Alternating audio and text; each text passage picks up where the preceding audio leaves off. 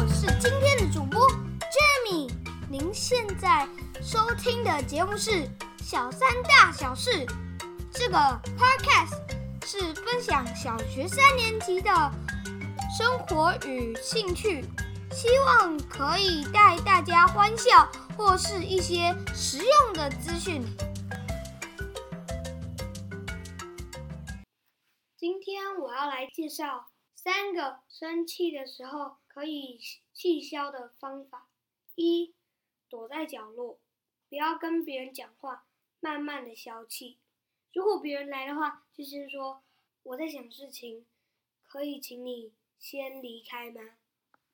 二，把你生气的理由和你想要怎么做写在一张纸上，然后保存起来。下次如果这样的话，你就可以再看。三，想一下你的快乐的回忆。谢谢大家。哦，我差点忘了，还有第四点。四，看一些好笑的影片，或是玩一些好玩的游戏。谢谢大家。